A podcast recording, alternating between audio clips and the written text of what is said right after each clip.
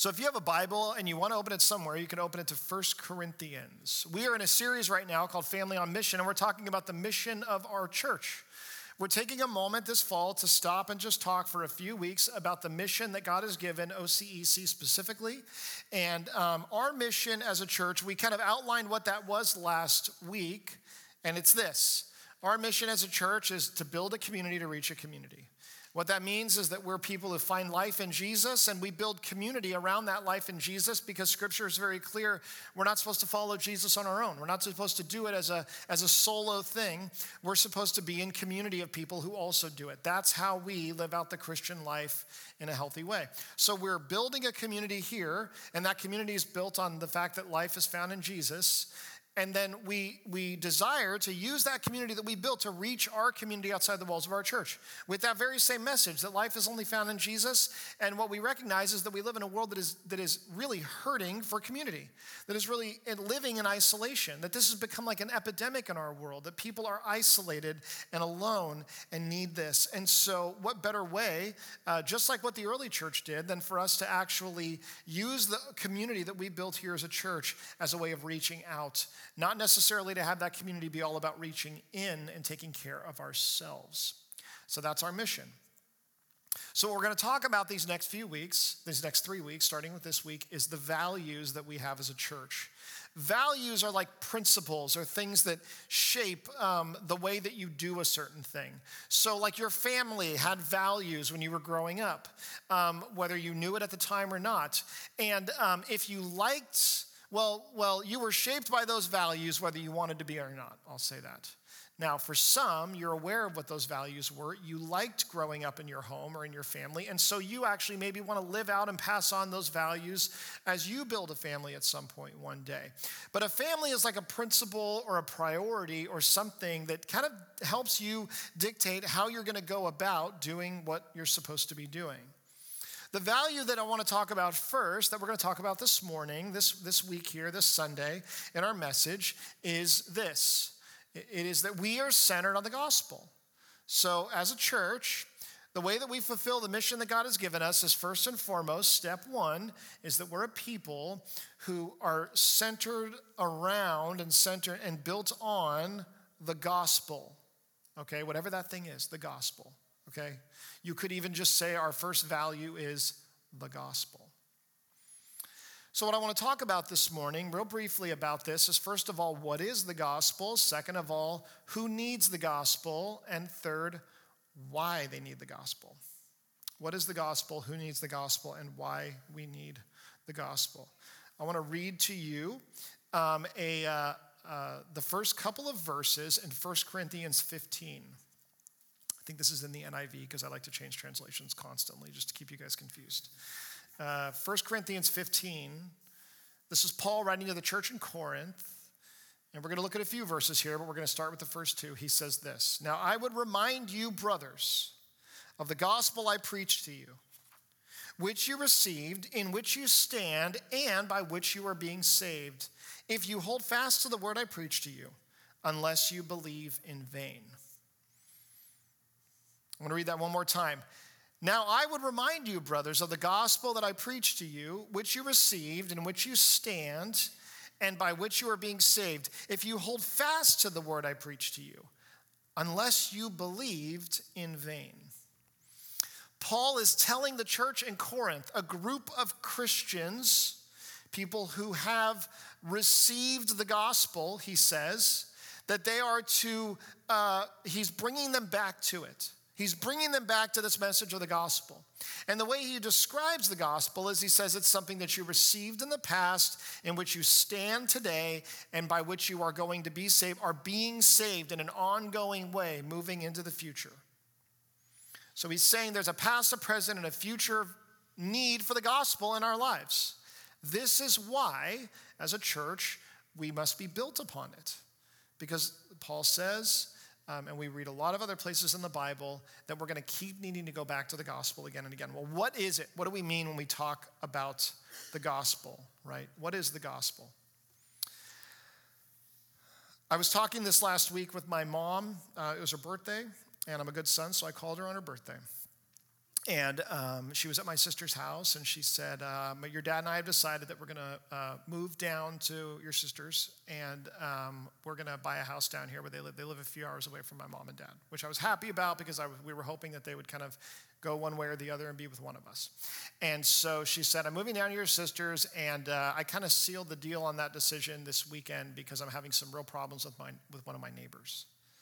And I was like, oh no, mom, what, what's going on? And she said, um, I was over at my neighbor's house on Friday and I was, uh, I was watering her plants in her backyard. Um, my mom is like a great neighbor to have. Like, you want my mom to be your, your neighbor. She's so nice, she's so sweet, she's so kind, and she will water your plants when you're gone. So she was in her neighbor's backyard watering their plants. She said, I was watering their plants when I looked up on top of the fence in between their yard and our yard, and I realized something. I realized that on top of their fence was a bunch of tack strips. There were tack strips all along the top of their fence, and I realized that that those tack strips were there. They put those tack strips there to keep our cats from going into their yard.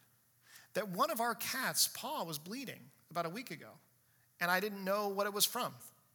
And now I know that they put those tack strips up to hurt our cats.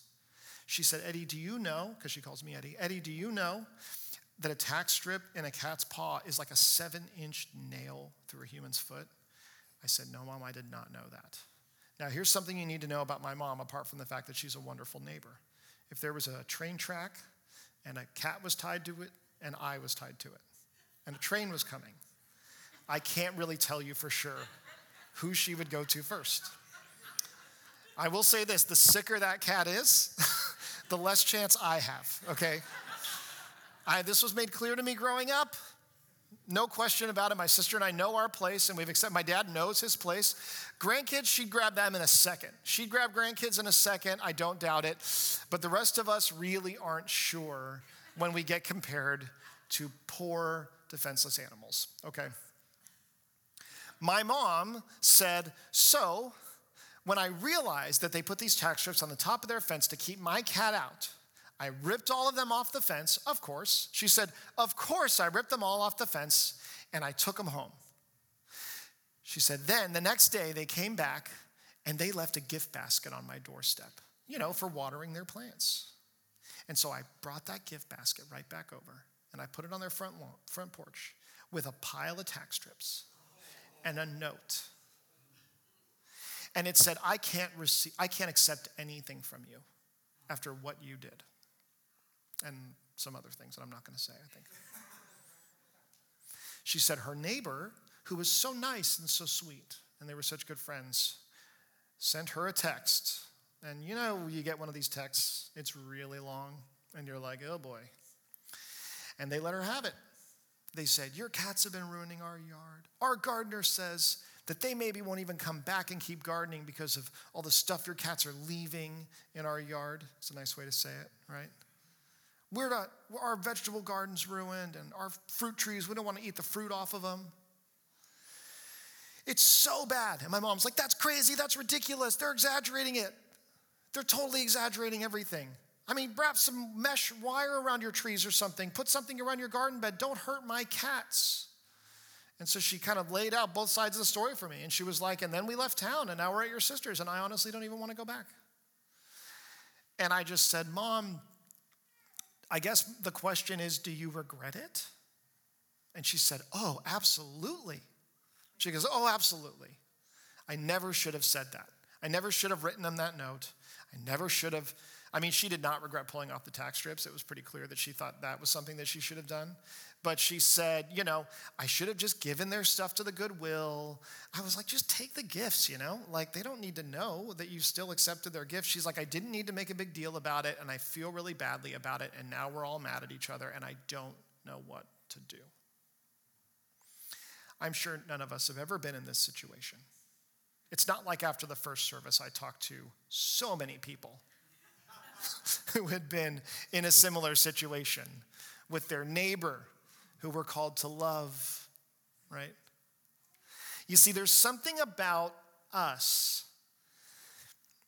there's something about the way that we work where whatever standard we use to determine a good person, the way people should behave, and, and I'll be generous here, I'll say, even if we all get to make our own rules, I'm not talking about my rules or someone else's rules or even the Bible's rules, okay? Everyone on this planet has their own way of defining the way a person should live and the way a person should behave and the way that people should treat each other.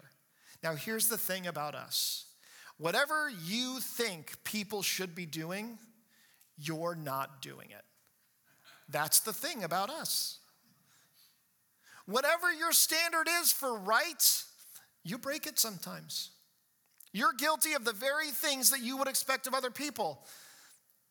C.S. Lewis puts it this way He says, I'm only trying to call attention to a fact, and the fact that this year or this month, or more likely this very day, we have failed to practice ourselves the kind of behavior that we expect from other people.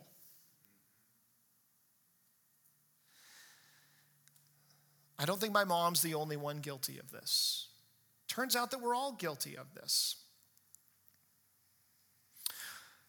You believe, you who believe that we should be open minded, that we should be tolerant, and that we should be gracious towards others who believe and feel different things about us so that we can live in a pluralistic, diverse world. Well, you don't quite feel that way about those who have ideas that you consider to be bad ideas. Backwards ideas, or progressive ideas, or traditional old fashioned ideas, or scary new ideas. You tell yourself, well, their ideas hurt people, so I shouldn't and I can't tolerate those ideas. You, you who believe that people should be generous, who shouldn't be greedy. I mean, how many problems in our world come from greed? People putting their own desires over the needs of others. Well, you know what?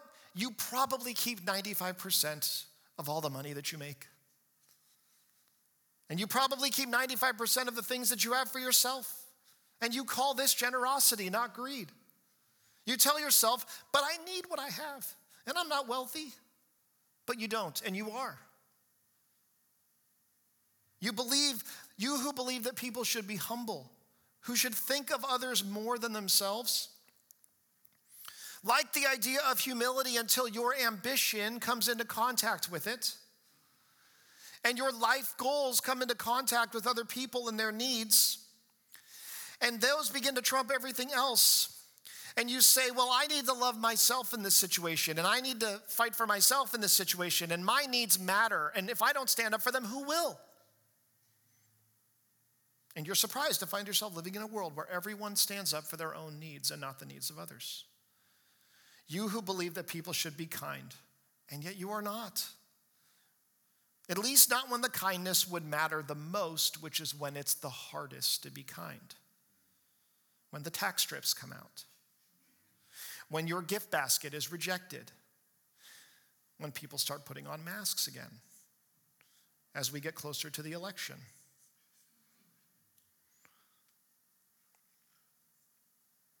When someone is mean to you or to your spouse or to your child Where's the kindness then? The kindness that the world needs, right? To be healed and be a better place. You believe it's wrong for someone to desire a person who is not their spouse, their person, and yet you do it yourself. You believe it's wrong for people to lash out in anger, and yet you do it yourself. In reality, the good things that we do, we take credit for those things. That's who I am.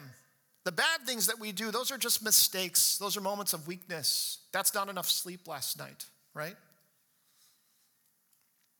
You see, we call this sin.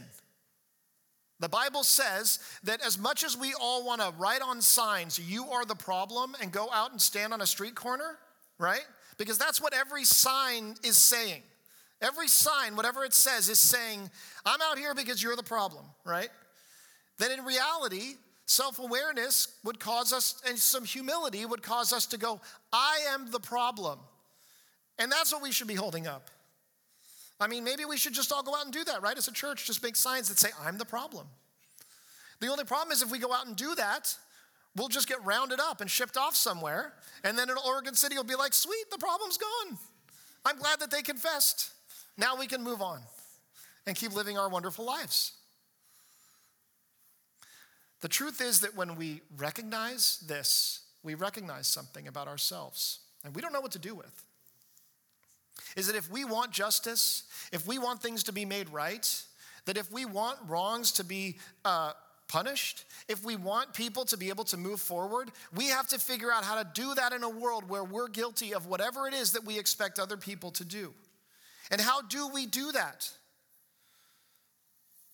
Sometimes we feel like we're doing a pretty good job, but other times we're a total mess because we realize just how broken we are. So if we want justice, if we want restoration, if we want redemption, if we want new life, and for everyone not to have to live under the condemnation of the stuff that we're doing that's messing this place up. How can that possibly happen? Someone has to pay for it. Someone does. I mean, the last person who gets to talk about forgiveness is the one who did something wrong. That's the person we don't want to hear from, right? If someone has totally wronged you and hurt you and messed things up in your life, and they come to you and go, so, I wanted to talk to you about this concept called forgiveness. You'd probably be like, You're the last person who gets to talk to me about that. Because what you did was wrong and what you did hurt. God cares about justice, God cares about what is right, He cares about what is good, He cares that you've been wronged against, that you've endured pain and suffering at the hands of others. He cares that we live in a broken, fallen, messed up world. He cares because it's His creation and because we're His children. He cares in the same way that you care if someone hurts your child or causes something bad to happen to them. So, what do we do, right? What do we do? The only way forward when we recognize that is this thing that the Bible calls repentance. And repentance is simply saying, then fine, I will turn away from what I'm doing and I'll turn back to doing the right thing. Let's start over. Let's go back. Let's get a fresh start. I can do it better this time. I really mean it. Just give me another chance. Give me a chance I don't deserve, but give me another chance. The problem is that we can't just do that.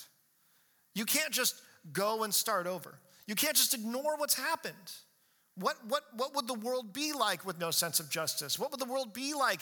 Because if I do something wrong to you and I say I want to start over, I'm asking you to just absorb it, to just ignore it, to just take it on every time. And now that I don't have it, you do. And what do you do with it? The problem is that the very people who need to be able to do this can't do it. C.S. Lewis puts it this way in the same book. He says, The worse you are, the more you need it to repent, and the less you can do it. The only person who could do it perfectly would be a perfect person, and he would not need it. The only person who has the right to say, I get to start over fresh today, is the person that doesn't need to start over to begin with. Paul explains the gospel this way. When he tells them that they need to go back to it, he says, For I delivered to you as of first importance what I also received that Christ died for our sins in accordance with the scriptures, that he was buried, that he was raised on the third day in accordance with the scriptures, and that he appeared to Cephas and then to 12. Paul goes on to uh, enumerate all the people that Jesus appeared to, hundreds of people, and then eventually Paul himself on the road to Damascus. So, his explanation of the gospel that he brings them back to is that Christ died for our sins in accordance with the scriptures. So, uh, what it means by in accordance with the scriptures is that the Old Testament taught that, like, when someone did something wrong, there had to be a sacrifice made because sin leads to death and that's the only way that you can move forward. And so you you got an animal that was valuable that was innocent that hadn't done anything wrong and you caused that animal to die for your sin so that something could take the penalty of that sin. If you heap enough bad things onto a goat does anybody know what it's called? A scapegoat. And that's what it was a scapegoat. Well according to the scriptures that had to happen every time but it was insufficient and it was never enough it was never enough for us to truly be okay by God. These were animals. This was a symbol. This wasn't the same at all. And it certainly didn't undo what those people had done. Jesus, the Bible tells us, lived perfectly. He was the only one that didn't need to repent. He was the only one that didn't need a new start, a fresh start. And he, ultimately, was the one who sacrificed himself for us. That's the message of the gospel. The message of the gospel, simply put, is that Jesus saves. Jesus saves. That's it. That's what the gospel is. That's the good news. Gospel means good news. So the good news is that Jesus saves us from what's killing us. And we are a people who find life in Jesus. That's what it is. The gospel tells us that Jesus saves. So the question is who needs that message? Who needs that message? You see, for most of us, we understand the gospel in the church this way. We would call it the ABCs of Christianity. We would say the gospel is the information that you need in order to become a Christian. And then once you become a Christian, you move past it. You move past the ABCs and you move on to all the other letters of the alphabet. But the truth is, the gospel isn't the ABCs, it's the A to Z, right, of the Christian life. And even though most of us are probably in the habit of taking the gospel and putting it in our pocket and then leaving it there until we meet a person who's not a Christian and then we pull it back out and we go, here's the good news of the gospel. The truth is, that's not really the only people who need it. Otherwise, why would Paul be talking to the church when he says this? So, the first group that needs the gospel is, of course, obviously, people who haven't found life in Jesus. And the only way that we as a community can bring other people to a place where they find life in Jesus is if the message that Jesus saves is the same message we give again and again. How is someone to come and believe that they can find life in Jesus if they don't hear it from us every single time that we gather together? Every sermon, every Bible study, every prayer meeting. This news, life is found in Jesus, must permeate everything that we do together. It must shape the way that we do things together so that the message that we bring to others is not a message of church is where life is found, rules are where life is found, self discipline is where life is found, freedom. Don't even worry about any of that stuff. Do whatever you want. God's bigger than all that stuff. He's forgiven you in Jesus. That's where life is found. Liberation is where life is found. No. The message that we bring to those that haven't yet found life in Jesus must always be that message first and foremost, not some other message that we've moved on to. This is why the gospel has to be at the center of everything that we say and everything that we do, and even the way our church itself functions. Who else needs the gospel? Paul says, I want to remind you, brothers, of the gospel I preached to you, which you received, in which you stand, and by which you're being saved. He says, if you hold fast to the word I preached to you, unless you believe in vain. So hold fast is like tying something up and binding it. For some reason, I think of like a turkey or a chicken that you're cooking and you tie string around it, right? I could say something like tying up your child so that they can't move, but that would, that would be weird, and that would make you think that that's something I've done, which I have never done, or ever even thought about or wanted to do at all. But think about that something being bound up, being restricted. He says the message of the gospel should restrict you. It should bind, you should bind yourself up in it and don't go outside of it, which is what we want to do. You received this thing at one point. You received it. Romans tells us the righteousness of God is um, righteousness of God is this thing that comes from the outside of us to us. We don't achieve righteousness. We don't become, we don't act out righteousness. We don't behave righteousness. No, we receive righteousness. We receive the gospel and then he says, You stand on it. So today, the day that I wake up, that I say I'm going to live this life, today, if I'm not standing on the gospel, that means I'm standing on something else. If I'm not standing on the news that Jesus is the reason I have life, I'm standing on something else. Most of us were standing on I am where life is found, right? Life is found in what I do. not in Jesus and who he is. And he says, You'll continue being saved in this thing. And if you see it that way, and if you go back to the gospel again and again, and every day, constantly, in every situation, then it will bind you up in a good way. It will bind you up in a way that is ultimately safe. So he says that you hold fast to this thing. And so that's the other people who need the gospel. The other people who need it are people who need to hold fast to it. And who are those people? Those are Christians. People who have received it, now what do they do? They hold fast to the gospel. And believe it or not, that's a very hard thing to do. It is. It's a very hard thing to do. Why is it hard to hold fast to the gospel? Because we drift from it. We have this tendency to drift away from it. Also, because the Bible describes the gospel as actually a pretty fragile message. It describes it as something that can easily be perverted or distorted, is what scripture tells us. We see it happen in a variety of extremes. Paul's writing to the church in Galatia.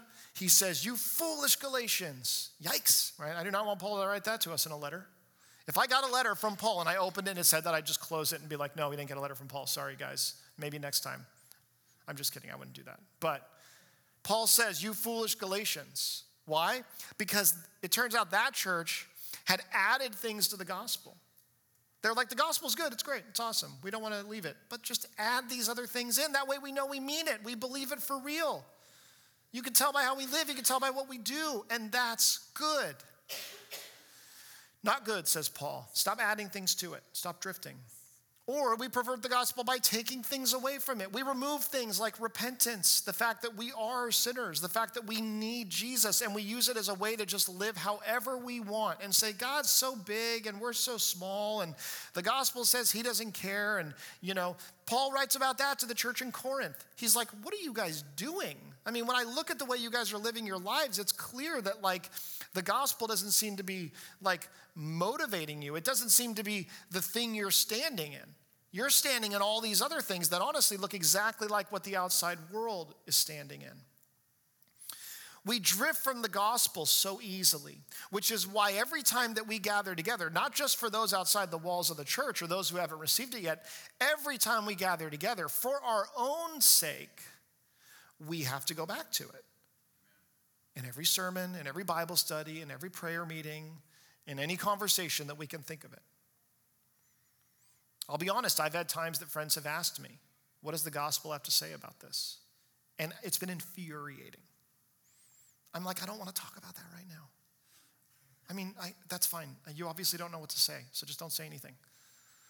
Only to realize, like, this is the only question that I need to be answering right now. That when I'm like racked with anxiety, thinking that like I'm dying from some disease that I made up in my head and, and, and, I, and I, it's consuming my whole life, and all I want is someone to tell me, like, I don't know, I don't even know what I wanted to tell me, I just wanted to make me feel better. And they say, What does the gospel have to say about this? This feels like the last thing I want to hear sometimes. But it's the only thing that I really can hear in that moment, the only thing I can really stand on. I think there's, um, there's, kind of two reasons why we really struggle to hold fast to the gospel. I really do. I think uh, this question of like, why do we still need the gospel, right? Like, because when we say the gospel is this message, um, and here's who needs the gospel, the natural question is, why do they need it? Well, it's easy for us to understand why an unchristian person would need the gospel because they need to find life in Jesus. And you cannot find it anywhere else. But why do we still need it who are walking in Jesus now, who are walking in the Spirit now, who are children of God? Why do we still need this message over and over again? I think there's, um, it's because um, of our ability to drift away from it, like I said. And I think um, something that I've seen a lot in, in the lives of Christians in my own life that makes this very easy for us is that there are two things that we desire very strongly, and they're kind of the opposite of the gospel. One is we desire independence, and the gospel is all about being dependent. Who doesn't love the idea of being a dependent adult? Right? Like, like the gospel is basically God's way of saying, nice try on your own, move back in, and I'm going to take care of you. Yeah, we love that, right? That feels like a real success in our lives. The gospel is all about dependence on Jesus in order to have life at all. Scripture talks about walking in the Spirit, the life of the Spirit. That's how you grow as a Christian. You don't force yourself to have the fruit of the Spirit, they grow naturally and they develop. How? By you walking in the Spirit. That's the Christian life. Well, what does that look like? Walking by the Spirit, walking with Jesus, remaining in Jesus. These are all things that involve us being dependent on something else. We do not like being dependent. And so, what happens is we become dependent in the beginning, and then we believe that God wants us to be independent. We believe that we still spend much of our life trying as hard as we can to be doing things on our own, thinking that's what God really wants from me. That's what maturity looks like. But the truth is, you can, when you're 90 years old and you're looking at death, you should be depending on Jesus as much that day as you did the first day that you met him. You should be. We don't think of it that way because we're an independent people, we're an independent culture. I think the other thing that makes this very hard for us to stay focused on the gospel and not drift away from it, apart from this need for independence, is I think we just love content. Content, content, content. And I think that we get really bored with the same message over and over again. I mean, I, I think that sounds crass, but I think that's, the big, that's a big problem for us. We want new ideas. We want new things to think about. We want new things to figure out, right? We want to be wowed. We want to be, uh, have our curiosity fulfilled. And I think that we look at the gospel as old news, something that we get it, I'm, I figured it out, I got it, that's fine, but I want something new, I want something stimulating, I want something different. And in our desire for that, we think it's okay to move away from this thing. That's part of what growing up means too, maybe. I don't think that's true. I think the gospel is kind of like saying, I love you to people in your family. You say it over and over and over again. You say it when you're angry, you say it when you're happy, you say it in the good times, you say it in the bad times. You say, I love you over and over and over again. And the idea is that people would get that you love them. That's it. It's the same three words, but you say them as often as you can. You say them in all the different circumstances and situations. And your hope is that the people that you love would actually believe that you love them. They may know the facts, they may know that you say those words, but do they really believe it and feel it? They will if we continue to say it again and again. The problem is when we go, they know I love them. You know I love you. Why do I have to keep saying it? There are idols in our lives that we kind of want to look to instead of Jesus to save us. We want to look to ourselves or we want to look to these things. And the good news is that the gospel tells us again and again that life is only found in Jesus. I was talking with a friend recently who attended Bible college, who was in full time ministry, and the ministry that they were in involved them evangelizing to people, sharing the gospel with people who didn't yet know it. And they were telling me that it was only recently that they felt that for the first time in their lives, they truly, fully grasped how much they needed Jesus. They said, I don't know what to do with that. Does it mean I wasn't a Christian? And no, that's not what it means. The good news is that God is our Father and He loves us. And because He loves us, He says, I'm going to bring you to a place where you will see the need to depend on me. Now, that might be because you are in, in sin. It may be that you're doing things that are wrong, not that God made happen, not that God tempted you with, but the enemy will meet you in that sin in the pit, and they will say, the enemy, he will say, he will say, You're done. You're done.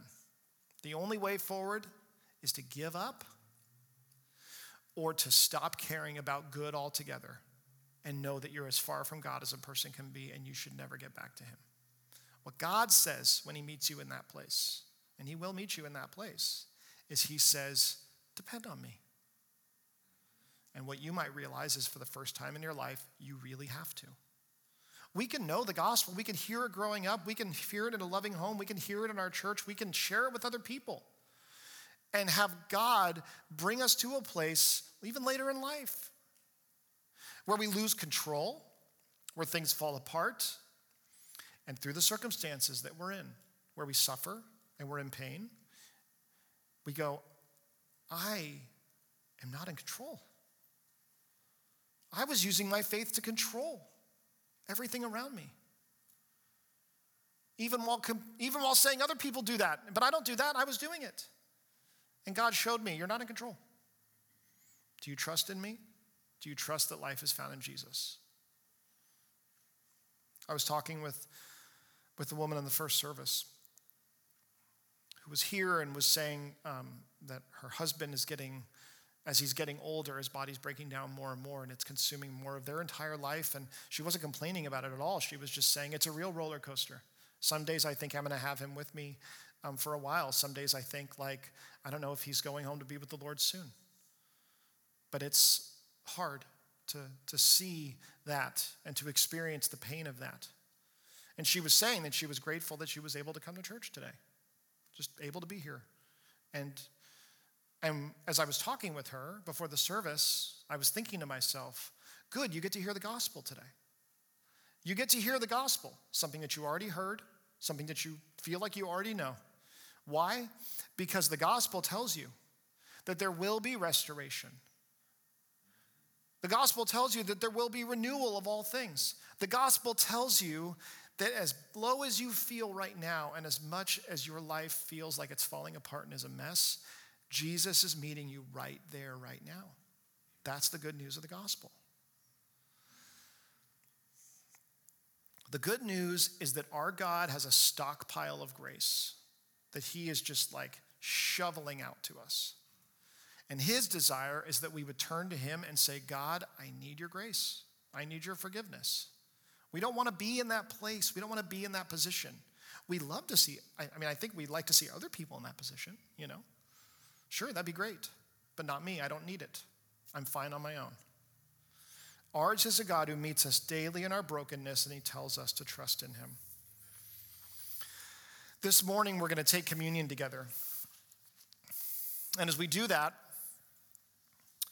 uh, we do this because Jesus told his disciples when they were um, with him in the upper room before he was arrested and crucified. He said to them, um, As you eat this bread they were eating a meal together. I want you to eat this bread in remembrance of my flesh, which was broken for you.